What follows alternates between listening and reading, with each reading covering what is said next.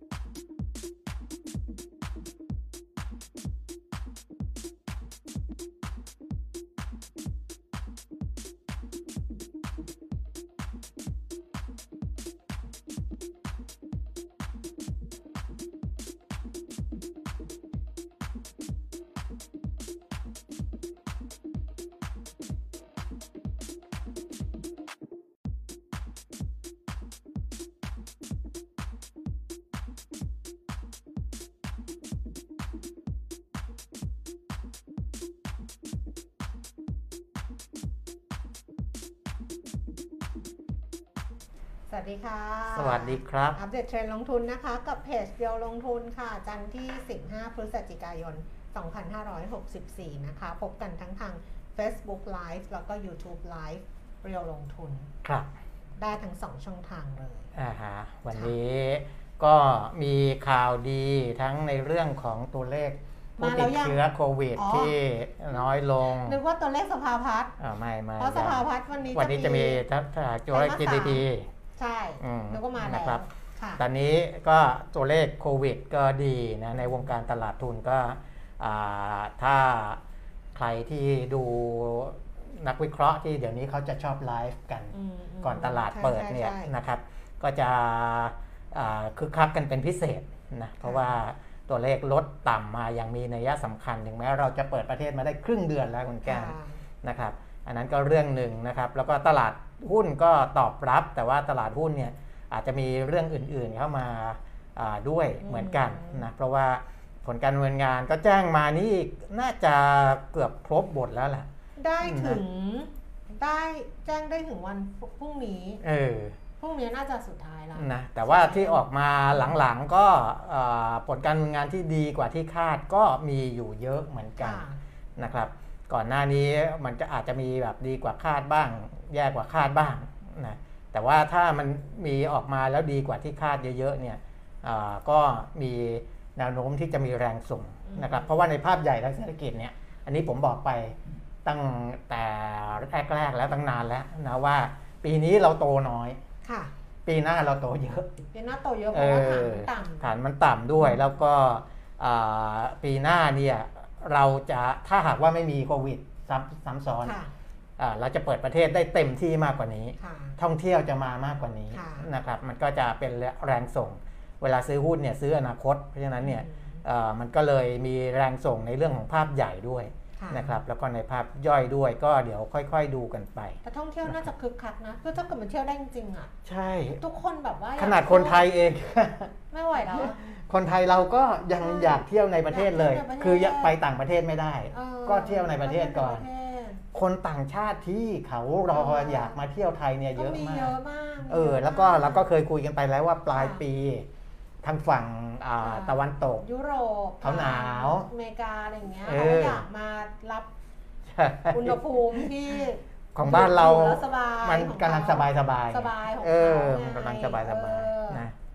ก็ก็ ก็คิดว่าน่าถ้าเที่ยวได้ก็คงคึกคักแหละ ครับ เมื่อวานดิฉันคุยกับพี่แป๋วไงอ่าฮะ ตอนนี้ยังไม่น่าจะตื่นอยู่ลอนดอนแต่เขาไปเที่ยวปารีสไหมเอช่วองเขานี้ ไปปารีสเออเขาตอนแรกเขาตอนแรกฉันแซวเฉยๆคุยกันเรื่องอ่าฮะ นู้นเรื่องนี้อะไรประมาณเนี้ย ครับ แล้วเขาชอบซื้อ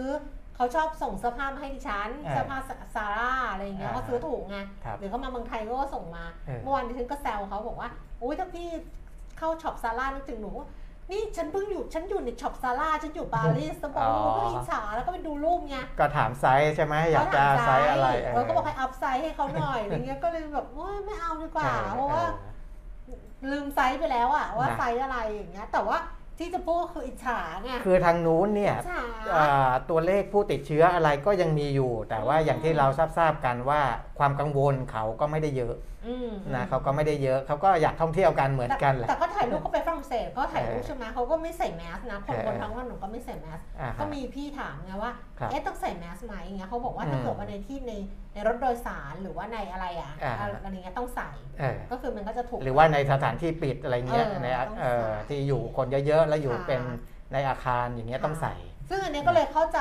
เรื่องของการเปิดผับบาร์ของเราอะครับ ที่บอกว่าคือปีใหม่ยังไม่ได้เปิดแน่ครับๆ น่าจะไม่ได้เปิด เออ น่าจะแบบว่าข้ามไปถึงกลางเดือนครับมกรา เพราะว่าในผับบาร์มันก็ต้องยอมรับว่ามันควบคุมยาก ครับ แล้วก็ที่มันก็แออัด อืมมันไม่ได้ที่โล่งๆเหมือนร้านร้านอาหารหรืออะไรประมาณนี้อือฮึนะคะอะเดี๋ยวค่อยดูกันละกัน แต่นี้คุณปีมิตรจะไปดู อีกโอ้เรื่องหนึ่งก็ต้องแสดงความยินดีกับ Exclusive Member ค่ะ นะครับ ที่ตั้งแต่รุ่นแรกเลย สมาชิกรุ่น 500 บาทตลอดชีพ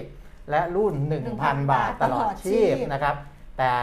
เดี๋ยวต่อไปถ้าผมมี EP ใหม่เนี่ยจะเป็น 2,000 บาทตลอดชีพนะต้องบอกก่อนอืมแต่ว่ารุ่น 1,000 ทั้งที่สมัครเดิมแล้วก็ที่เข้ามาใหม่พอสมควรเนี่ยก็อ่าแสดงความยินดีกับหุ้น EP 9 นะครับ EP 9 เนี่ยอ่า วันนี้ราคาบวกแรงมากนะบวก6 6%กว่าบวกเป็นบ้าน6.5%รวม ๆ แล้ว ถ้าคิดไปตั้งแต่ต้นเดือนตุลาคมเนี่ย บวกมาแล้ว 37%เปอร์เซ็นต์เออประสาทว่ะสามสิบเจ็ดเปอร์เซ็นต์นะฮะเออก็ใครที่อ่าอ่าผมผมหุ้นตัวเนี้ยเป็นหุ้นที่จะติดอ่าโผหุ้นเข้าตาสัปดาห์นี้ราคาแรงราคาร่วงบ่อยด้วยนะ คือพอมันติดบ่อยเนี่ยเราก็จะมีการวิเคราะห์เสริมไปให้ในแต่ละสัปดาห์เออนะครับเพราะฉะนั้นก็จะได้รับอัปเดตกันตลอดสำหรับโอ้โหไปกันใหญ่ละไปกันอีกแล้วบวกนะต่อมันอ่าบวกต่ออีกละบวเจ็ดเปอร์เซ็นต์กว่าละ7%แล้วนะก็คือหยุดไม่อยู่ละตอนเนี้ยก็อ่าอย่างที่ผมบอกว่าพอดีมันจะมีจุดแนวต้านจุดหนึ่ง ซึ่งคนติดเยอะช่วงนั้นอะ คือพอมันหลุดขึ้นเนี่ยเออมันทะลุขึ้นมาคนที่ติดอยู่เนี่ยอ่าที่แบบเอะ หายใจหายคอโล่งแล้วขายเขาก็ขายไปแล้วไงอืมตอนนี้กลายเป็นว่าคนที่ถืออยู่เนี่ยไม่ได้มีอะไรที่มันรู้สึกกังวลละมเออแล้วผลการดำเนินงานก็ออกมาดีด้วยนะมเออแล้วก็มีข่าวนู้นอย่างอื่นอีกนะ อะไรอย่างเงี้ยมันก็เลยอืมอ่าไปกันไปกันใหญ่ละอ่าตอนนี้เพราะฉะนั้นนะเนี่ยก็แสดงความยินดีเออมีเออ exclusive member ท่านหนึ่งถามส่งมาว่าดิฉันบอกว่าเขาเออจ่าย 1,000 บาทตลอดชีพครับเขาบอกว่า เดี๋ยวเขาจ่ายเพิ่มให้สามเท่าก็ได้นะ แล้วบอกว่าไม่เอาเออบอกเดี๋ยวเพิ่มให้สามเท่าเลยบอกว่าไม่เอาเออเออเออไม่เอาเพราะอะไรรู้ไหมครับเพราะว่าบางทีถ้าเกิดเราเงียบไปอะเออเราเงียบไปจะได้รู้ว่าเออมันเงียบนะอะไรอย่างเงี้ย คือถ้าเกิดคิดแพงอะอืมแล้วเวลาทวงมาบอกว่าทำไมเงียบอะไรอย่างเงี้ย ดีที่จะตอบได้ว่าอะไรว่าเออโอ้ยพันหนึ่งได้ไปคุ้มแล้วคพรับอแล้วคนที่จ่ายห้าร้อยอย่างเงี้ยใช่ยังอยู่จนถึงทุกวันเนี้ยห้ามทวงอะไรทั้งนั้นแหละอ่าฮะจ่ายคนละห้าร้อยคนละพันอะครับเพราะฉะนั้นห้ามทวงเออแต่ถ้าเกิดอยากรู้ว่าเอ๊ะที่คุณไปมีพูดแล้ววันนี้มันบวกไปอีกกับเจ็ดเปอร์เซ็นต์หกเปอร์เซ็นต์ใช่เจ็ดเปอร์เซ็นต์ ตั้งแต่ต้นเดือนบวกไป 30 กว่าเปอร์เซ็นต์คืออะไรอ่าแล้วไม่ได้เป็น exclusive member ไม่มีทางอื่นเลยค่ะครับต้องสมัครค่ะอ่าฮะซึ่งสมัครเข้ามาเนี่ยถามมาทาง inbox ของเฟซบุ๊กเรียวลงทุนก็ได้ ไปครับที่ YouTube เนี่ยอ่าฮะก็ได้เดี๋ยวน้องเขาจะตอบให้ หรือถ้าจะ direct เลยตรงเลยก็คือ add line ครั add บครับเป็นแอดนะคะ official มีแอดข้างหน้าก็คือ line แอดเรียวลงทุนอืมเราลงทุนภาษาอังกฤษนะ มีแอดแล้วก็ R E A L L O N G T U N T U N อ่าเรียวลงทุนครับเจมส์ขึ้นให้ต่อไม่รู้อ่าเขาฮะพูดไปเดี๋ยวเจมส์อาจจะขึ้นอ่าฮะเนี่ยเจมส์ขึ้นให้มีมี QR code ด้วยติดเลยติดเลยอ่าพอติดเสร็จแล้วเนี่ยเห็นด้วย EP 9 แรงมากครับ อันนี้มาทาง YouTube นะคะครับเนี่ยติด QR code เลยแล้วก็อ่าเด้งมาแล้วถามว่าจะสมัคร Exclusive Member ยังไงครับ1,000 บาทตลอดชีพ แล้วได้ไป 9 EP ตั้งแต่อ่า EP 1 ถึง EP 9 แล้วจะครับรู้ว่า EP 9 ที่มันขึ้นมาแรงเนี่ยเออมันคือหุ้นอะไรทำไมมันถึงแรงอ่าแล้วถ้าเกิดว่าหลังจากนี้นะ เดี๋ยวครับถ้าเกิดหา EP 10 เจอนะเออถ้าใครมาตอน EP ครับ10 ขึ้นเป็น 2,000 บาทใช่ตลอดชีพใช่เพราะว่าปุ๊บแล้วอ่าฮะ ปุ๊บมาแล้วอ้าวพิสูจน์ผลงานมาแล้ว คนที่อยู่ในราคา Facebook ได้ก็ยืนยันมาได้นะเออว่า EP 9 นี่อ่าเป็นยังไงนะแต่เพราะว่าส่วนใหญ่ที่อยู่ใน Facebook เนี่ยจะเป็น Exclusive Member อยู่เป็นเป็นอยู่แล้วแล้วเป็นอยู่เดิแล้มวเป็นอยู่แล้วนะครับแต่ว่าไม่ต้องบอกชื่อหุ้นนะไม่เก็บต้องไว้เป็นบอกความลับไม่นิต้ดองบอกนึงก่อนเก็บไว้เป็นความลับเออจะได้เดี๋ยวให้แบบเดี๋ยวให้เขาสมัครกันเข้ามาก่อนเดี๋ยวใครส่งเข้ามานะ ใครส่งใครส่งมาว่าหุ้นนี้นะ ลบทิ้งเลยนะแอดมินใครบอกได้นะแอดมินลบทิ้งเลยว่ะไม่ให้เห็น เพราะฉะนั้นเนี่ยก็เพิ่มเติมเข้ามาได้ แต่ถ้าครับ EP 10 มาเนี่ย2,000ครับเอออ่าแล้วเดี๋ยวขึ้นอีกขึ้นไปเรื่อยอืมๆขึ้นมาทีหลังก็ขึ้นไปเรื่อยๆเอาแบบนี้อ่าแล้วกันอะอ้าวค่ะนะก็ยินโควิดด้วยอืมโควิดในโลกนี่มีละคุณทอนทอนนะ EP กิเก้าจการขึ้ขึ้นนจจริริงงครับเอออืมนะครับอ่า แต่ EP หนึ่งเขาก็ปังนะเอ้ยปีหนึ่งก็ปังสิ มันปังมาก่อนแล้วไง ปังมาก่อนเออเออนะมันก็ค่อยๆ ปัง ครับ แต่บางตัวมันก็ไม่ได้ปังนะ เพราะมันเป็นเรือเกลือหน่อยแต่ว่ามันมันไปได้ มันก็ไปไปของมันมันไปได้มัน ก็อาจจะแบบรับปันเออผลรับอะไรไปใช่อย่างเงี้ยใช่ใช่ อืม นะครับ อ้าว ก็โควิดเนี่ยนะตัวเลขของสหรัฐอเมริกาอาจจะดูต่ำๆหน่อย เพราะวันนี้เป็นวันจันทร์นะครับ ทั้งโลกเนี่ยสามแสนสี่หมื่นเจ็ดพันสี่ร้อยสิบสี่คนที่ติดเชื้อใหม่ นะครับแล้วก็เสียชีวิต 4,464 คน ซึ่งในฝั่งผู้เสียชีวิตอ่าเนื่องจากตัวเลขสหรัฐเข้ามาเข้ามาน้อยค่ะเพราะฉะนั้นก็เลยมีประเทศที่ติดเชื้ออาเสียชีวิตเกิน 500 คนเนี่ยประเทศเดียวค่ะรัสเซียประเทศเดียวนะครับที่เสียชีวิต 1,219 คนต่อวันนะแล้วก็สะสม 255,000 คนแล้ว ส่วนติดเชื้อเนี่ยอ่าที่มาแรงระยะหลังที่ผมบอกไปเยอรมนีอืมนะครับอ่า จากตัวเลขติดเชื้อวันละ 50,000 แต่ที่เข้ามาวันนี้ 29,000อืมนะครับเดี๋ยวต้องรอดูวันต่อไปเหมือนกันว่าเขาลดลงมาอยู่ระดับนี้หรือเปล่า ส่วนที่ยังสูงต่อเนื่องก็คือรัสเซียกับสหราชอาณาจักรค่ะนะอย่างที่เราคุยกันเมื่อสักครู่นี้เนี่ยพี่ที่เขาอยู่ลอนดอนเนี่ยก็อยู่ในสหราชอาณาจักรแต่ว่าอ่าซึ่งมีผู้ติดเชื้ออยู่อืมนะแต่เขาเขาก็สามารถที่จะท่องเที่ยวได้ไปนู่นไปนี่ได้อืมเพราะว่าผู้เสียชีวิตในสหราชอาณาจักรเนี่ย แค่ 63 คนค่ะนะครับ ถึงแม้จะติดเชื้อ 36,000นะอืมก็อ่ายังสามารถคุมในเรื่องของผู้เสียชีวิตได้นะครับ มาบ้านเราอืมนะครับ ตัวเลขอ่าที่บอกว่าดีขึ้นเนี่ยอ่าทั้งในแง่ของผู้ติดเชื้อและเสียชีวิตนะค่ะเพราะว่าติดเชื้อเนี่ย6,343 6343 ต่ำกว่าเจ็ดแล้วนะ ต่ำกว่าเจ็ด7,000 นะอืมเพราะเมื่อวานเนี่ย7,079 นะครับอ่า ล่าสุด 6343 แล้วก็เสียชีวิตเพิ่มขึ้นเนี่ยเมื่อวานเสียชีวิต 47ค่ะวันนี้เหลือ 45 คนค่ะนะครับอีรูปแบบใหม่ของสบคสครับสบริหารโควิดสบคเนี่ยเอนะอ ดิฉันก็ไม่คุ้นสักทีนะเออเออดิฉันก็จะแบบไอ้ไอ้สีเขียวข้างหน้านี่คือหายป่วยหายป่วยกลับบ้านได้เนี่ยแล้วก็ติดเชื้อก็ไอ้สีแดงอยู่ใช่ข้างหลังเนี่ยใช่ไม่ชินจะเห็นอันแรกอะอ่าฮะเจ็ดพันเนี่ยเป็นติดเชื้อทุกที่เลย หายป่วยกลับบ้านได้นี่ค่ะค่ะ7,663ก็สูงกว่าผู้ติดเชื้อก็ค่ะถือว่าเป็นสัญญาณที่ดีอืมแต่ว่าถ้าดูของสบคที่ขึ้นชาร์ตให้เมื่อกี้ขึ้นอืมขึ้นเอ่อกราฟิกให้เมื่อกี้เนี่ยค่ะจะเห็นว่าป่วยสะสมของเราเนี่ย นับตั้งแต่เกือบ1เมษาสองล้าน64รอบเนี้ยนะระลอกอ่าระลอก1ล้าน9 9 5 8 9 0คนแต่ถ้านับย้อนไปตั้งแต่ระลอกก่อนเนี่ยตั้งแต่ก็ปีที่แล้วเออก็คือสองล้าน2ล้านกว่าอย่างที่ผมบอกอืมนะ2ล้าน24,753คนแล้ว แล้วก็เสียชีวิตสะสมก็เกิน20,000นะเหมือนที่ผมบอกไปเมื่อปลายสัปดาห์ว่า ตัวเลขผู้ติดเชื้อสะสมของบ้านเราจะทะลุ2สองล้านล้าน แล้วก็ตัวเลขผู้เสียชีวิตสะสมจะทะลุ20,000ค่ะนะครับ เมื่อเอาตัวเลขนี้ไปเปรียบเทียบกับประเทศเพื่อนบ้านของเราในอาเซียนเนี่ยอืมนะครับ เราเป็นอันดับ4อืมในแง่ของผู้ติดเชื้อนะครับ อันดับ 1 อินโดนีเซีย4ล้าน2แสน5หมื่นกว่าคน ฟิลิปปินส์2ล้าน8แสน1หมื่น7พันอ่ามาเลเซีย2ล้าน5แสน4หมื่น6พันกว่า แล้วก็ไทย 2 ล้าน นะคือเราก้าวขึ้นมาสู่หลัก 2 ล้านอ่าก็เป็นอันดับ 4 รองจากอินโดนีเซีย ฟิลิปปินส์มาเลเซียแล้วก็ไทย ส่วนผู้เสียชีวิตสะสมเนี่ยอาของบ้านเราเนี่ยอยู่เป็นอันดับ 5 นะครับ เพราะว่าเวียดนามเสียชีวิตมากกว่าเราคุณแก้มเวียดนามเนี่ยติดเชื้อสะสมแค่ล้าน คนอืมล้านกับ 20,000 กว่าคน น้อยกว่าเราครึ่งหนึงอะค่ะนะครับ ติดเชื้อ แต่ว่าแต่เสียชีวิตยอดเสียชีวิตเยอะสูงกว่าเราไปอืม3,000 คนละตอนนี้ค่ะนะครับของเขาเสียชีวิต 23,000นะเพราะฉะนั้นอาของเราก็พยายามจะคุมตรงนี้แหละอืมนะครับคือ ที่เรากล้าเปิดประเทศ เพราะเราเชื่อว่าตอนเนี้ยเราคุมพอได้แล้วอะคุมเนาะได้เออมีวัคซีนเพียงพอเออมียาเพียงพอค่ะมีโรงพยาบาลสถานพยาบาลเพียงพอ มีบุคลากรทางการแพทย์เพียงพอที่จะดูแลค่ะตรงนี้ได้นะก็อยากให้ดูแลอย่างนี้ต่อไปเราจะได้อืมอ่ารู้สึกว่ามีความสุขกับปลายปีนะครับในช่วงที่เป็นไฮซีซันทางด้านการท่องเที่ยวด้วยนะครับอืมอะประมาณนี้นะครับในเรื่องของโควิด -19 ค่ะ ตอนนี้ไปที่ตัวเลขต่างๆ กันบ้างนะคะสำหรับข้อมูลอะอันนี้มาแล้วนะ ตัวเลขของสภาพัฒน์มามาแล้วใช่ไหมเร็วเออเออมาเออ เขามาเก้าโมงครึ่งงานแต่เดี๋ยวอัปเดตอ่าให้หลังจากดูตัวเลขพวกข้อมูลละกันครับนะคะ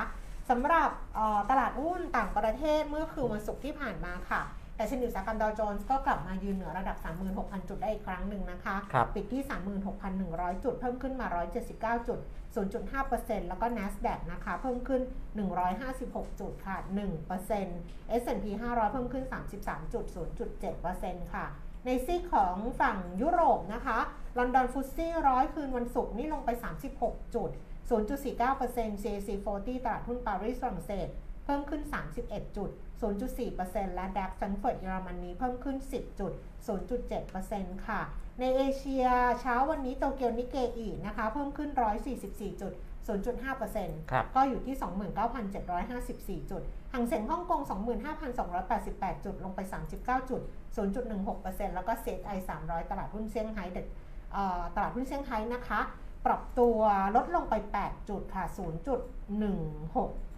0.18% อ่าตอนนี้มาดูความเคลื่อนไหวของตลาดหุ้นบ้านเรา ตั้งแต่ช่วงเช้าที่ครับผ่านมาดัชนีราคาหุ้นเนี่ยขึ้นไปสูงสุด 1,642.60 จุดค่ะ แล้วก็ต่ำสุด 1,636.07 จุดนะคะ ล่าสุด 10นาฬิกา17 นาทีดัชนีราคาหุ้นอยู่ที่ระดับ 1,641.89 จุดค่ะ เพิ่มขึ้น 7.95 จุด0.49%มูลค่าการซื้อขาย 13,320 ล้านบาท s e t ตินเด็ก986.07 จุดเพิ่มขึ้น 6.48 จุด 0.66%มูลค่าการซื้อขาย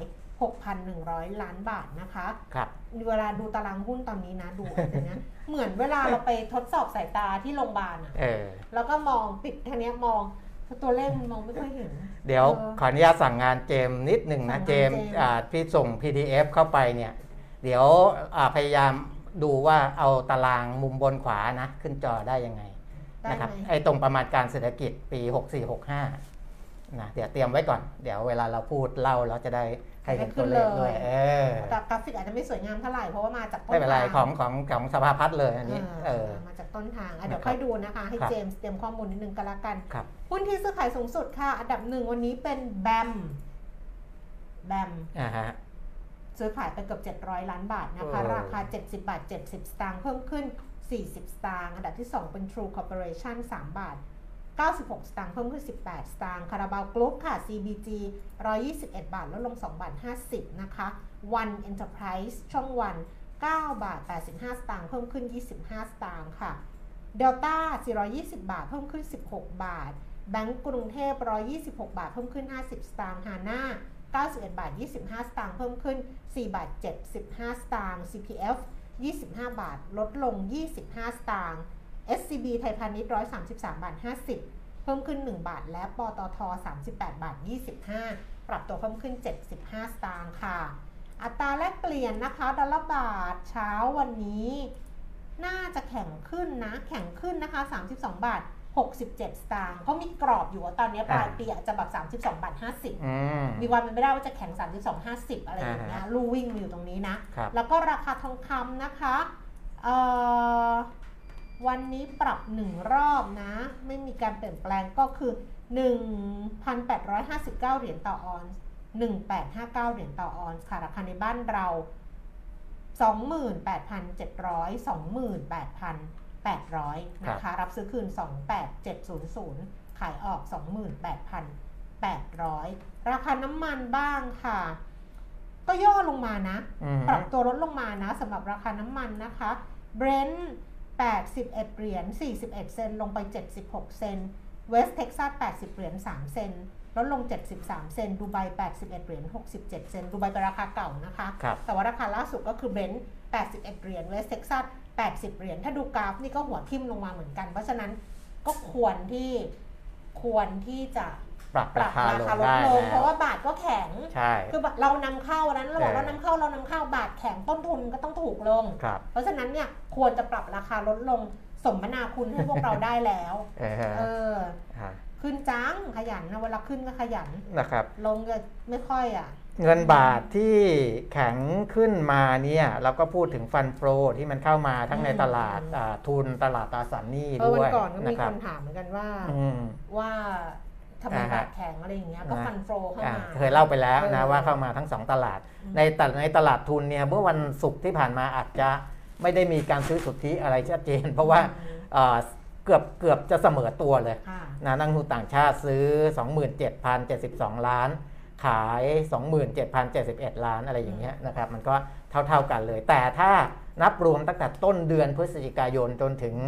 อ่าวันที่ 12 พฤศจิกายนวันศุกร์ที่ผ่านมาเนี่ยนักลงทุนต่างประเทศซื้อสุทธิอยู่ 1,900 กว่าล้านนะครับอืมแต่ถ้าไปดูภาพรวมๆเลยทั้งเอเชียเนี่ยก็ฟันโฟก็เป็นการไหลเข้าสุทธิมาทางฝั่งเอเชียนะค่ะคุณแก้ม แต่เข้าเยอะเนี่ยจะเป็นทางไต้หวันอืม นะครับไทยเป็นอันดับ 2 ไต้หวันเนี่ยเข้าไปเยอะเลย 881 ล้านเหรียญนะครับที่ซื้อสุทธิแต่ว่าของไทยเราประมาณ 104 ล้านเหรียญสหรัฐอืมนะก็ถือว่าอ่านักลงทุนต่างชาติก็ยังคงมีความเชื่อมั่นอยู่แหละนะในการเข้ามาลงทุนในตลาดทุนในแถบประเทศเอเชียค่ะนะครับอ่าแล้วก็อ่าในแง่ของข่าวอื่นๆ หรือว่าเราจะไปเรื่องของ เรื่องของอาสภาพัฒน์เลยนะครับ แต่เรื่องพันธบัตรออมเอออ๋อออมวันนี้วันเลสบมอะวันนี้วันนี้วันเอนี้อเสนอขายออมไปด้วยกันวัแรอืมเออเปิดขาย8ปดโมงครึ่งใช่ไหมไม่รู้เออเขาเปิดขาย8ปดโมงแต่ครึ่งว่าทางแอปนะ อันนี้เออที่ทางแอปพลิเคชันทางแอปพลิเคชันเป่าตังค์อะเป่าตังค์หมื่นล้านนะอืมเปิด8โมงครึ่งก็เอ่อ ทางกรุงไทยแคร์ก็แจ้งมาว่าอันนี้ผมยังไม่ได้อัปเดตล่าสุดนะเขาบอกว่าขอขอบคุณที่สนับสนุนพันธบัตรออมทรัพย์รุ่นออมไปด้วยกันจำหน่ายเต็มวงเงิน 1,000 ล้านบาทเอ้ย10,000ล้านบาทหมดแล้วเรียบร้อยแล้วเพราะว่ามันรอบนี้มันเรียบหร้มอยดแล้วล้านไงเออเออเขาเขาเขาขอบคุณมาแล้วนะแป๊เห็บนไหมเดียวหมดเออแล้วอะเห็นไหมเออเพราะฉะนั้นต้องไปรออีกรอบนึงครับที่เขาเปิดให้กับเอิ่มเปิดที่ขายเข้ามาเคาน์เอเตออร์เออะอเอออ๋อนี่ไงนี่ไงอ่าเขาส่งเข้ามาตอนผมก็ได้รับ นะส่งเข้ามาตอนประมาณ8โมงกว่าๆเองอะ8โมง53นาทีอะหมดแล้ว เออ ว่าพันธบัตรออมทรัพย์รูปนี้ เรียบร้อยละ มีจุดพุงจุดพุด้วยนะ เออเรียบร้อยละใช้เวลาเท่าไหร่ไม่รู้ ก็8โมงครึ่งถึง8โมง50มันแต่อัน 20นานี้ทีไม่ได้เออัปงเดตของพี่สมคิดเนี่ยเขาไม่อัปเดอ๋อตเข้ามาให้ดูเออเอไม่องั้นปกติคนทำแอปเขาจะคอยอัปเดตให้เอไงออะก็เรียบร้อยละจะห็นว่าใช้เวลากี่นาที เรียบร้อยแต่ตอนนี้หมดแล้วหมื่นเออล้านเออสำสำหหรัรับ บวันเล็ตสบมในแอป ในแอปพลิเคชันเออเป่าตังค์อะนะคะ ครับ เรียบร้อยเอออะจบจบข่าว นะครับอะไปดูเรื่องอื่นก็อ่า ในแง่ของตัวเลขเศรษฐกิจเลยไหม ไม่ไม่ไปดูอันนี้ล่ะอะไม่ไปไปดูดูไอ้ไอ้นี่ล่ะไอ้เนี่ยอะไร สภาพัฒน์อะ ก็นี่ไงที่ที่ของเจมส์เรียบร้อยแล้วใช่ไหมอ่าเดี๋ยวไปดูตัวเลขเศรษฐกิจของสภาพัฒน์กันเอเลยอตัวเลขนะครับล่าสุดนะคะเพิ่งอ่าประกาศวันนี้เป็นตัวเลขเอ่อไตรมาสที่ 3 เศรษฐกิจปี2564ไทยในไตรมาสที่ 3 ปี 64 และอ่าทิศทางในอนาคต แนแนววโน้โน้มมปี 64 ถึง 65ค่ะนะอันนี้อ่า จากกองยุทธศาสตร์ และการวางแผนเศรษฐกิจมหาภาคของสภาพัฒน์นะครับอ่าแถลง9โมงครึ่งนะเราแล้วอาจก็จะอ่านไม่ค่อยรู้เรื่องเท่าไหร่นะครับเพราะมันเพิ่งมาไงได้เขาเขาเขาสรุปไว้เป็นหัวข้อหัวข้อเขาทำดีค่อนข้างดีแล้วใช่ไหมเออค่อนดีค่อนข้างดีนะครับ แล้วเดี๋ยวขึ้นตารางประกอบให้ด้วยก็ยิ่งเห็นชัด มากขึ้น เพราะเวนะลาที่แบบว่ามันมาสดอะเออมาสดแล้วแบบบางทีแบบเรียบเรียงมาไม่ดีอย่างเงี้ครัยบมันจะอ่านแล้วมันจะงง อันนี้ทันทีทันใดเลยนะครับเออแถลง9ครึ่งนี่10โมงยังไม่10ครึ่งเลยนะอ้าวเศรษฐกิจไทยไตรมาสที่ 3 ปี 64 ปรับตัวลดลงนะครับ ลดลงแต่ว่าลดลงเนี่ยไม่ใช่เรื่องที่เซอร์ไพรส์เกินนะคาดหมายไม่เอใช่เรื่อองเกินคาดหมายเออเราก็รู้อยู่แล้ว แต่ว่าลดลงไม่เยอะนะครับอืมร้อยละ 0.3ค่ะนะร้อยละ 0.3อ่า เทียบกับอ่าการขยายตัวร้อยละ 7.6 ในไตรมาสก่อนหน้านั้น อันนี้ปีต่อปีนะลดลง 0.3 เมื่อเทียบกับปีที่แล้วนะครับก็และไม่ใช่แต่มาสก่อนหน้านั้นสิอ่าต้องเป็นเทียบกับไตรมาสการขยายตัวร้อยละ7คือไตรมาสที่2เนี่ยขยายตัวร้อยละ70.6แต่ไตรมาสที่ 3 ติดลบ 0.3 นะเข้าเข้าใจไหมไตรมาสสองอ่าเดี๋ยวเจมส์ขึ้นตารางเลยก็ได้ ขึ้นได้แล้วใช่ไหมขึ้นอยู่อ่าดูจากตารางก็ได้ ไตรมาส2ขยายตัว 7.6อ่าไตรมาส3ติดลบ 0.3 ดูดูแถวบนสุดนะฮะ ดู G- GDP ที่เป็น CVM เนี่ยแถวบนสุดเนี่ยอ่าปี 63 ติดลบ 6.1อ่าไตรมาส2ขยายตัวได้ถึง 7.6%อ่าส่วนไตรมาส3เนี่ยที่เรากำลังพูดกันอยู่ตอนเนี้ยอืมที่เขาแถลงเนี่ยคือติดลบ 0.3%อืมนะครับ อ่าอันนี้ดูจากตารางไปเลยก็ได้จะได้ง่ายนะครับ แล้วก็ดูไปข้างหน้าเลย ปี 64 ทั้งปี คาดว่าจะขยายตัวได้ถึง 1.2%นะครับ 1.2%นะ อ้าว ก็แสดงว่าดีขึ้นสิ อ้าว ดีขึ้นสิ เพราะตอนแรกบอนี่กไงปีหกสี่จะติดลบไง อ่าฮะ หรือนี่ว่าไงไม่ขยายตัวเลยไง เนี่ยอ่า ใช่ นี่ขึ้นนี่ขึ้นตารางอยู่ใช่ปะขึ้นเดิไปขึ้นอยู่ เดินไปกินน้ำได้ใช่ไหม ได้ได้เจมส์ได้ขึ้นตารางไว้เออเออก่ขึ้นตารางดูคุยไปก่อนนะครับ ถ้ามีเสียงดูดน้ำคือมาจากไมค์ไม่ได้ถอดไมค์นะอืมก็คือถือว่าดีเลยนะครับ เพราะว่าตัวเลขที่หลายสำนักออกมาก่อนหน้านี้เนี่ยคือโตเหมือนกันแต่โตต่ำกว่า 1%นะครับอยู่ประมาณ 0.6%อะไรอย่างเงี้ยแต่ว่าอาตอนเนี้ยประมาณการของสภาพัฒน์ออกมาเนี่ยปีนี้จะโต 1.2% ปีหน้า 2565 นะครับ ก็ซึ่งอยู่ในขวาสุดแถวบนสุดเนี่ยจะโตได้ 3.5 ถึง 4.5%คือถ้าถ้าได้ถึงกรอบบนเนี่ยดีเลยคุณแก้ม 4.5 นี่4.5คือมันเข้าใกล้ 5 มากแล้วนะ ปังเออแต่ว่ามันเป็นการปังจากฐานที่ฐานมันก็ไม่ต่ำเท่าไหร่หรอก1.2 อะ ก็ใช่ไง เออ มันก็ไม่ได้ต่ำเออ นี่ไงผมถึงบอกว่า มันไม่ได้แย่ ภาพใหญ่อะมันเป็นตัวหนุนตลาดทุนนะเออมันไม่ได้แย่เออนะเพราะว่าปีนี้ก็โตหนึ่งกว่า ปีหน้าโต3กว่าถึง4กว่าอืมนะครับ อันนี้คือในภาพรวมอะดูในตารางให้จบไปเลยแล้วกันแต่นะอย่าเพิ่งใช้เงินกันนะอ๋ออย่าอย่าก็ก็ใช้พอพอประมาณ ใช้เท่าที่มีเออพอก่นนประมาณอย่าใช้เท่าที่ใช้ให้น้อยกว่าที่มีก่อนครับอย่าเพิ่งรีบใช้ การลงทุนนะอ่ามันมีการลงทุนรวมแล้วก็แยกภาคเอกชนภาครัฐผมดูตัวที่แยกเลยนะครับ ลงทุนของภาคเอกชนเนี่ยคือแถวที่ 3 นะสำหรับคนที่ดูจอเล็ก แต่ว่าถ้าจอใหญ่ๆเนี่ยจะเห็นอยู่แล้ว เพราะว่าเจมส์เขาทำอ่าครอปมาเฉพาะตารางนี้เนี่ยก็จะเห็นค่อนข้างชัดอ่าการลงทุนภาคเอกชนจากที่เคยติดลบ 8.4%เมื่อปี 63 เนี่ยไตรมาส 2 ขยายตัว 9.2อืมแต่ไตรมาส 3 เนี่ยไม่ติดลบนะครับคุณแก้มเออมอาที่มองว่าเอ๊ะการลงทุนภาคเอกชน จะดีหรือไม่ดีปรากฏว่ายังอ่าโตได้ 2.6 แต่ที่แย่ก็คือภาครัฐอืมเออลดติดลบไป 6%เลย ก็เลยทำให้การลงทุนรวมเนี่ยติดลบไป 0.4%นะภาครัฐนี่อาจจะเอ่อไปเอ่อมัวอะไรทำอย่างอื่นอยู่หรือเปล่าไม่รู้ไม่กระตุ้นในไตรมาสที่ 3 นะครับ แต่ว่าจะดีขึ้นในตะเอ่อในในในในไตรมาสที่ 4 นะอืมทำให้ตัวเลขทั้งปีเนี่ยทั้งภาครัฐและเอกชนเนี่ยขยายตัวได้ทั้งคู่นะครับเอกชนจะขยายตัว 4.3 ภาครัฐจะขยายตัว 4.8%อืมปี 65 เนี่ยก็อ่าอยู่ที่ประมาณนี้เหมือนกัน เอกชนขยายตัว 4.2 แล้วก็ภาครัฐขยายตัวได้ 4.6%นะครับ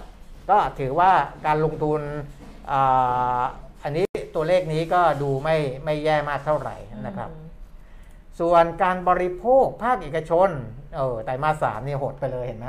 ช่วงที่เราล็อกดาวน์อะคุณแก้มอืมหดไปเลยอ๋อเป็นนะติดลบ 3.2อะสามจุดสองเออ ติดลบ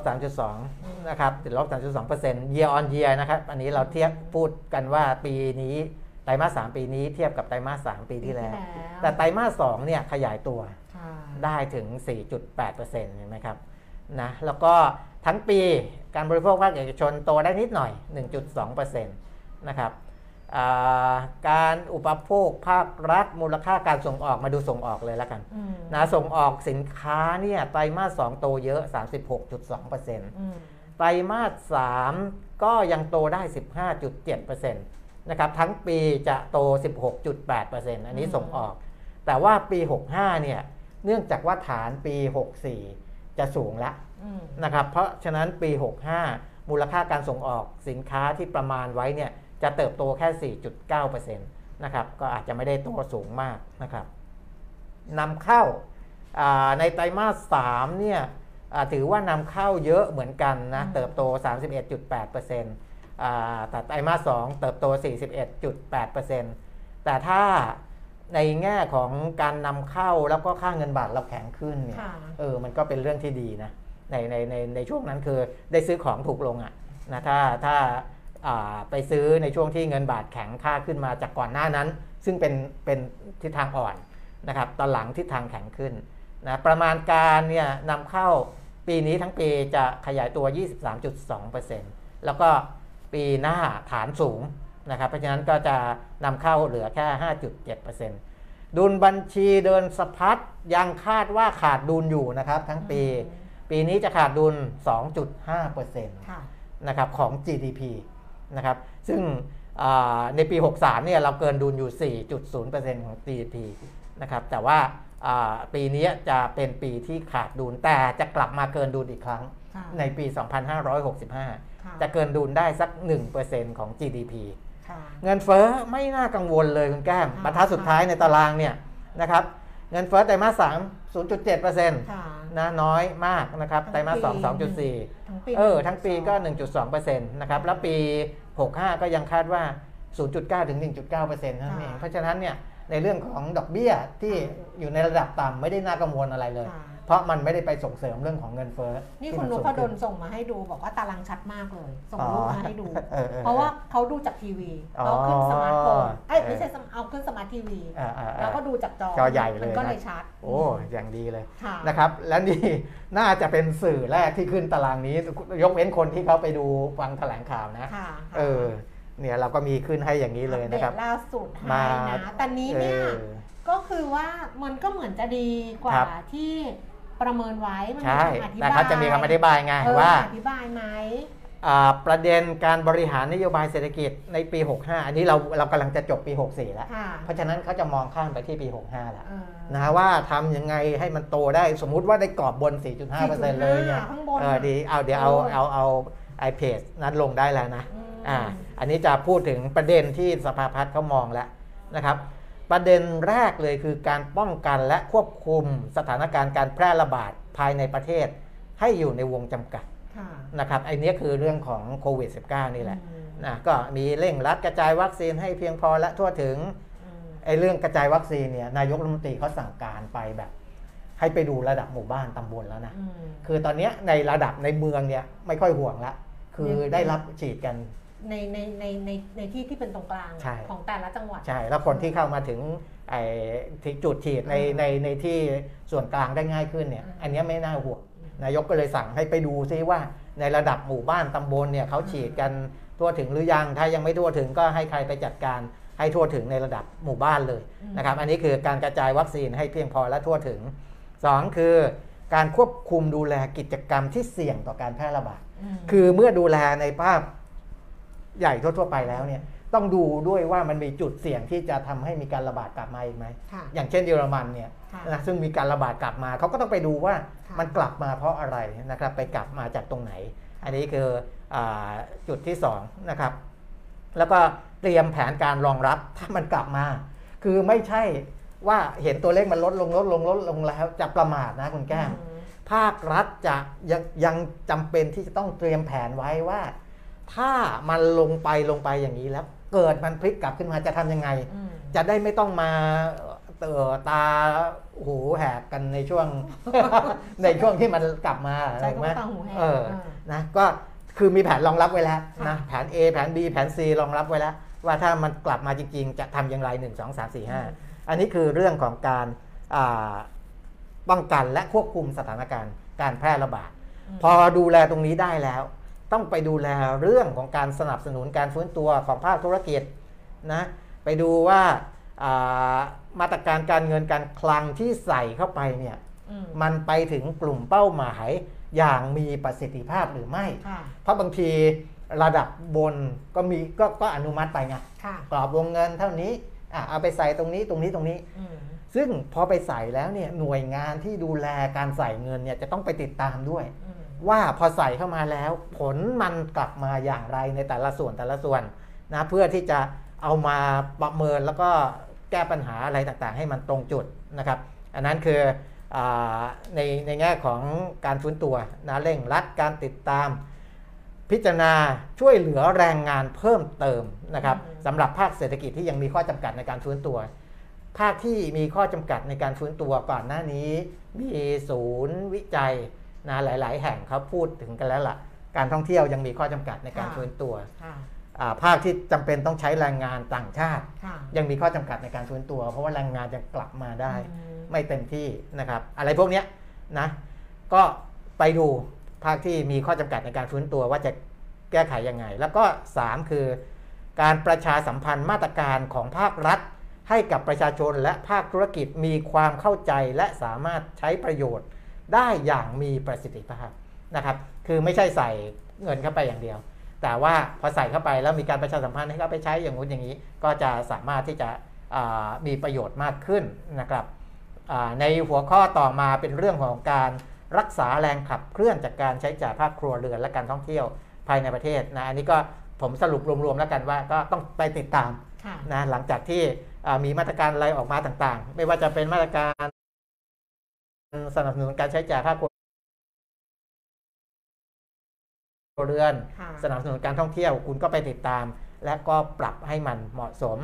สี่ก็คือการขับเคลื่อนการส่งออกสินค้าอันนี้อ่าสภาพัฒน์จะเสนอเยอะเลยนะครับคือ ดูเรื่องตลาดหลักที่มีการฟื้นตัวทางเศรษฐกิจที่ชัดเจนอาพอพอพอเป้าหมายตลาดปลายทางเราฟื้นตัวชัดเจนเนี่ยจะทำอะไรที่จะอัดอ่าสินค้าเข้าไปในตลาดนั้นเพิ่มเติมได้ไหมนะครับ แล้วก็พัฒนาตลาดใหม่ที่มีอืมศักยภาพ พัฒนาสินค้าเกษตรอาหารอุตสาหกรรมนะครับ แก้ปัญหาอ่า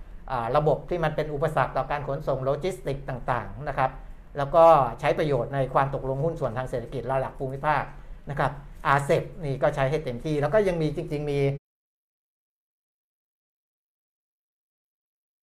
มีข้อตกลงอื่น ๆ อีกนะ วันนี้ในข่าวในเพจเราลงทุนก็ลงไว้ว่า ข้อตกลงที่เราทำ FTA ไว้ในหลาย ๆ ประเทศหลาย ๆ กลุ่มเนี่ย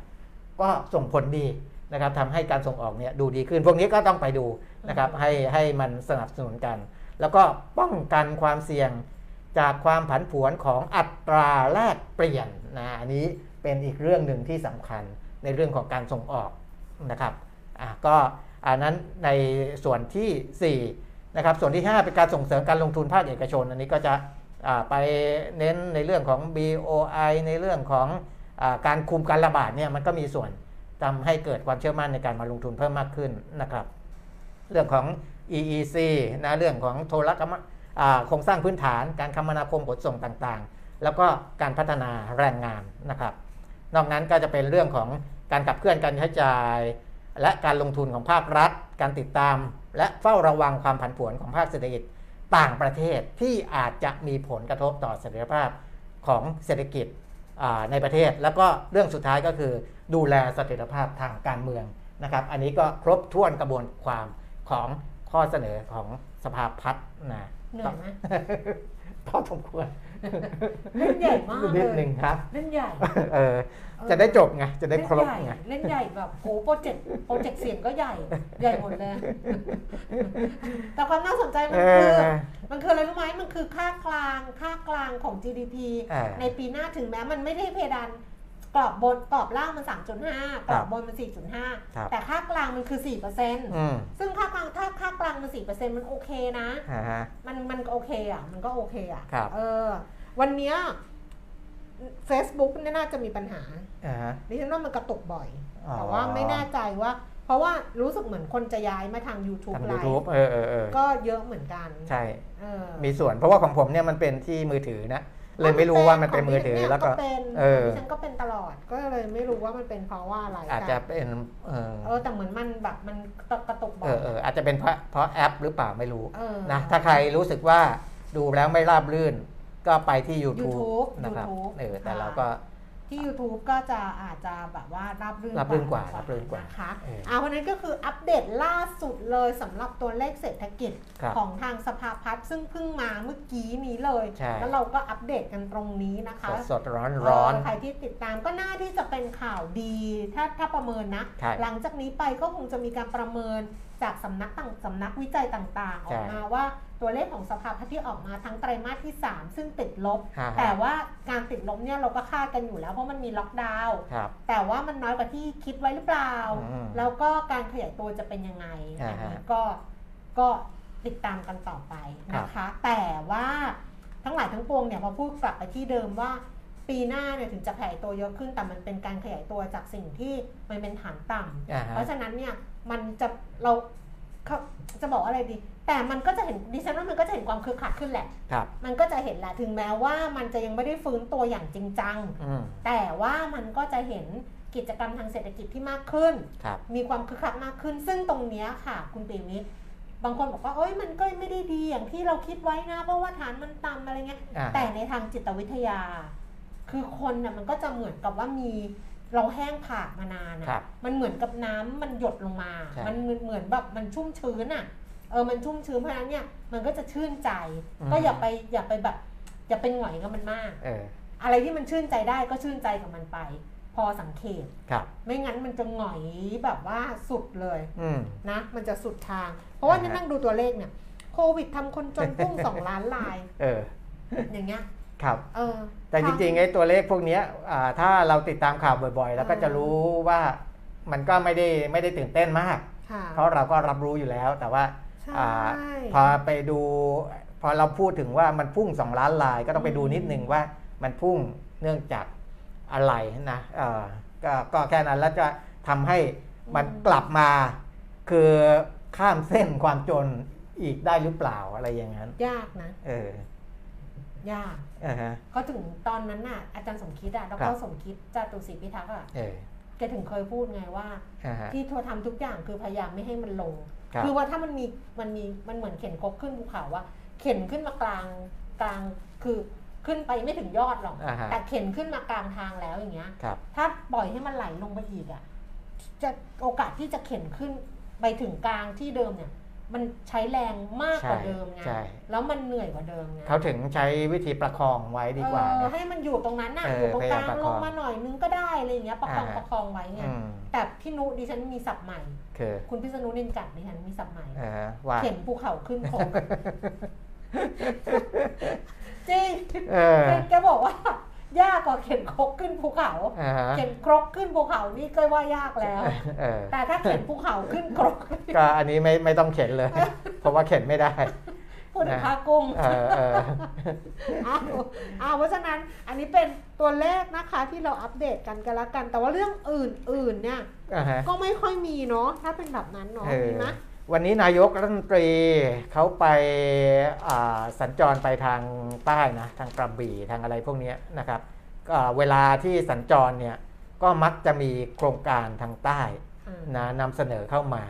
นะครับอ่าที่จะพิจารณากันเป็นพิเศษนะอืมอันนั้นก็เดี๋ยวรอดูอีกทีแล้วกันว่าอ่าเขาเขามีการอนุมัติอะไรบ้าง แต่ว่าก็ต้องเป็นโครงการใหญ่ๆแหละ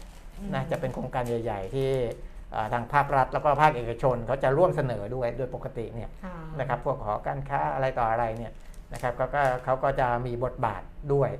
นะอาอย่างเช่นเรื่องของเอ่อโครงการต่างๆ ตอนเนี้ยที่จะมีเข้ามาพิจารณาเนี่ย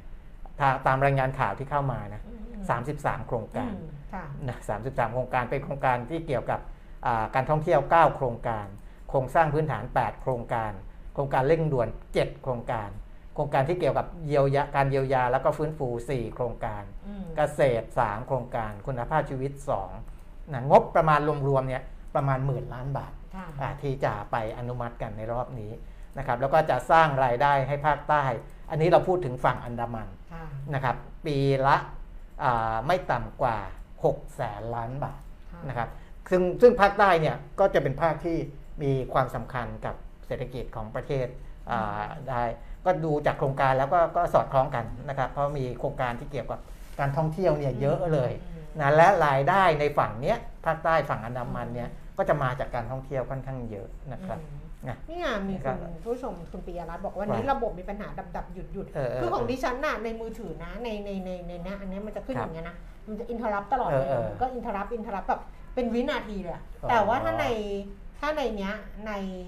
ในในในคอมพิวเตอร์ในโน้ตบุ๊กใช่ไม่ไม่ไม่ค่อยนะไม่ค่อยเป็นไม่เป็นเออไม่ค่อยเป็น แต่ว่าถ้าดูเนี่ยเนี่ย YouTube ขึ้นจากมืออีกแล้วถือเนี่ยก็จะไม่ค่อยเป็นมั้ง YouTube ก็ไม่เป็นเอ่อถ้ายูถ้า YouTube จากมือถือก็อาจจะไม่ค่อยเป็นนะต้องลองดูอืมเพราะว่าหลายคนก็อ่าไปดู YouTube ทางมือถือแทนนะครับ ใช่เออ YouTube ไม่เป็นก็จะได้ YouTube นี่ไม่มีอะไรที่มันอินทรัพเลย แต่อันเนี้ยอ่าฮะเดี๋ยวขึ้นเดี๋ยวก็อินทรัพตลเออดอเวลา เออเออก็เห็นมันนะครับขึ้นตึ๊ดตึ๊ดตึ๊ดตึ๊ดอยู่ก็คิดว่าน่าจะเป็นที่เฟซอ่าเนี่ยผมเปิด YouTube ทางมือถือแล้วราบรื่นดีนะครับเออนิ่งเลยสนิทนะ แล้วก็เอ่อมีคอมมงคอมเมนต์เข้ามานะครับอืมอ่า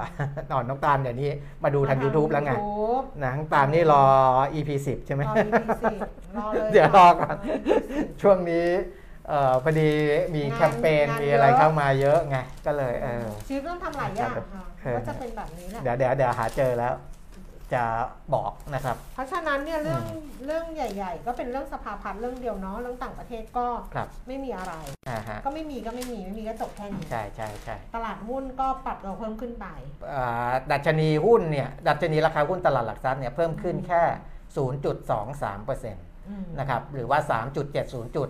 คือยังไงก็ยังคือคือแนวต้านที่สำคัญมาก ๆ เลยอืม1,650นี่ยังไปไม่ถึงสักทีนะอืมไปถึงแค่1,600วันเนี้ย1,642อืมบวกไป8จุดอ่าแล้วก็ลงมา ตอนนี้คุณ1,637เปียมิตรอย่าเพิ่งอย่าเพิ่งจบคุณปียรัตน์บอกจะเปลี่ยนไปดู YouTube ก่อนเดี๋ยวจบเนี่ยพี่เอก็บอกว่าดู YouTube นี่ไงลื่นย้ายมาดู YouTube คุณลื่นเลยนี่ไงคุณวรรยาบอกว่าย้ายมาเออ YouTube ลื่นเลยค่ะ คุณสมากรดู YouTube แล้วค่ะ คือเออในมือถือนี่แหละ นะครับ แต่ว่าเดิมที่เราดู Facebook เราก็เปลี่ยนมาดู YouTube แทนเออแค่นั้นเองเข้าไปเซิร์ชว่าเรียวลงทุนภาษาไทยเนี่ยเฟเจอซเลยบุ๊กเขาอาจจะกำลังเปลี่ยนอะไรของเขานะอะไรนะเออเออเมเมทาวดเมเมทาวดเออเออนั่นแหละเมตตาสูง เออเออ ก็เลยอาจจะกึกกักกึกกักกึกกักนิดครับนึงนะเออคือ YouTube ในมือถือเนี่ยมีกระพริบบ้าง หรือว่าในในในโน้ตบุ๊กก็ยังไม่ป็เนี่ยเนี่ยอ๋ออาจมัจะนกจะระพริบแวบแต่มันไม่อินเทอร์ๆแอเออคแต่มันมันมันไม่ถึงกับหยุดอ่าแต่ในในใน Facebook อะมันน่าจะค้างเลยอยู่เออใช่มันน่าจะค้างนะครับอยู่อะเนี่ยการเช่าบ้านคนอื่นก็จะดูลื่นละดูลื่นละค่ะนะคแต่รับว่าเช่าบ้านคนอื่นก็จะเป็นอย่างเงี้ยอือฮึคือใน Facebook เนี่ยมันก็เขาก็บ้านบ้านเขาก็ใหญ่อะครับแล้วก็คนคนอยู่ฟรีกันเยอะไงอ่าเออทุกวันเนี้ยเพจเพิดดิฉันนะ ก็ไม่ขึ้นในนิวฟีดหรอก ลงไปก็เท่านั้นแหละ ก็ไม่เป็นไร ถือว่าเหมือนเป็น d ดรี่อะเออจริงนะที่ฉันใช้ YouTube เอ้ยเดี๋ยวฉันใช้ Facebook เหมือนเป็น d ดรี่อ่าฮะแต่ว่าเป็น d ดรี่ที่ต้องมีไฟล์สำรองนะอืมอืมเพราะว่าวันดีคืนดีถ้าเกิดว่าพี่เขาทำของเราหายไปหมดอะไรอย่างเงี้ยครับเราก็จะไม่เหลืออะไรเลย เพราะฉะนั้นเนี่ยดิฉันเขียนรีวิวซีรีส์ใช่ไหมอ่าฮะก็ต้องมีไฟล์สำรอง คือเก็บไว้ในของตัวเอง ไม่ได้เออแบบว่าไปพิมพ์อยู่ใน Facebook อย่างเดียวเกิดครับมันหายไปอ่าฮะต้องทำสำรองไว้ทุกอย่างนะคะ ใครที่บอกว่า อุ้ย YouTube ไอ้เฟซบุ๊กเคยโดนแฮ็กอ่าแล้วก็รูปหายไปหมดเลยเสียดายรูปอันเนี้ยก็เราต้องทำอืมสำสำรองให้ของมันตัวเป็เอนงไว้ให้ให้ Facebook มันเหมือนหน้าบ้านอะเออแล้วก็สำรองเอาไว้ครับเออแต่ว่าเรียวลงทุนอะ ไม่ได้ไม่ไม่มีสำรองเลยพวกนี้หรอกเพราะมันเยอะไงเออ คลิปมันเยอะมันทำไม่ไหวหรอกนะคะ อ่า เนี่ยคุณปียรัตน์มาทางบอกย้ายบ้านแล้วค่ะ เออมาทาง YouTube ชัดแทนชัดขึ้นแล้วออเห็นไหมชัดขึ้นแล้วค่ะนะครับยอตอดนนี้ใน Facebook ก็คนจะดูน้อยลงตอนที่คนดู YouTube ขึ้นมาเป็น 40 แล้ว เพราะฉะนั้นที่เราพูดกันว่า ถ้าน้ำน้อยกว่า 30 คนน่ะ จะเลิกทำต้องเอาสองอันสองอันนี้บวกกันบวกนะกันต้องเอาบวกกัน Facebook กับ YouTube ก็บวกกันนะเออไม่งั้นแบบว่าเออประมาณนั้นอ่าอะฮะวันนี้ก็ไม่มีอะไรพิเศษนะคะ เพราะฉะนั้นเดี๋ยวถ้าเกิดกึกกลับไปก็ติดตามย้อนหลังกันได้ก็แล้วกันนะครัคะบดูย้อนหลังหรือว่าจะฟังย้อนหลังทางพอดแคสต์ก็ได้ด้วยอืมเดี๋ยวใครที่สะดวกพอดแคสต์ก็ฟังพอดแคสต์ของเรียวลงทุนได้เลย ก็ครัจะบเป็นของเราเนี่ยคุยเรื่องราวเหล่านี้ให้ฟังกันแล้วก็ ใครที่สนใจย้ำอีกครั้งหนึ่งสำหรับคนที่เพิ่งมาหรือเพิ่งอะไรก็ตามว่า EP 9 ของคุณ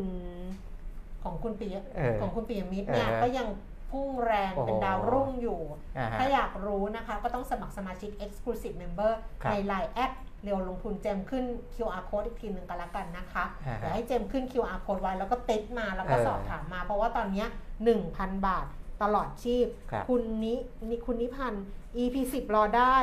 ว่าแต่ขอเลขทะเบียนรถก่อน ไม่ได้ ลูกบอกเดี๋ยวเลขเคลื่อน มันมันเป็นเลขดังอะเดี๋ยวนี้ คือเออ สลากกินแบ่งรัฐบาลเนี่ยไม่มีขายแล้วเลขนั้นนะจริงเหรอเออเขาบอกว่าเลขดัง อ๋อเออ ตายมีทุกอย่างเลยอัปเดตให้ลงทุนพรุ่งนี้หวยออกอะไรอย่างเงี้ย เออ เออ มีทุกอย่างเลย เดี๋ยวให้น้องเจมส์ขึ้น อะ ขึ้นมาแล้วนะคะ อันนี้เป็น Line แอดเรียวลงทุนนะคะ ซึ่งเรารับสมาชิกที่เป็น Exclusive ค่ะ เรามีคลิปหุ้นเข้าตาสัปดาห์นี้ส่งให้มีข้อมูลต่างๆ ส่งให้นะคะ ครับ อันนี้ก็คือเป็นคลิปคืที่อส่งให้เฉพาะไม่ได้สาชิกเป็นการใบหุ้นว่าจะต้องซื้อตัวนั้นตัวนี้นะ ค่ะเป็นการให้ข้อมูล ค่ะ ว่าทำไมเราถึงคิดว่าหุ้นตัวเนี้ยไม่ใช่ทำไมเราหรอกผมเนี่ยนะไปดูมา พิกอัพเออ หยิบมาแบบ ไปดูข้อมูลดูวิสัยทัศน์ผู้บริหารไปดูอะไรต่างๆมา แล้วก็หยิบขึ้นมาเป็นหุ้นเข้าตา แล้วก็มาอธิบายให้กับสมาชิกฟังว่า ทำไมผมถึงมองว่าหุ้นตัวเนี้ยมันเข้าตาอืมนะอ่าอย่าง EP 9 เนี่ยผมก็จะบอกไว้ในคลิปละเอียดแล้วล่ะว่าทำไมผมถึงคิดว่ามันเข้าตาแล้วมันก็เข้าตาจริง ๆ เพราะมันวิ่งขึ้นมาตั้งแต่ราคา 19 บาท จนมาถึงตอนนี้เท่าไหร่แล้วล่ะ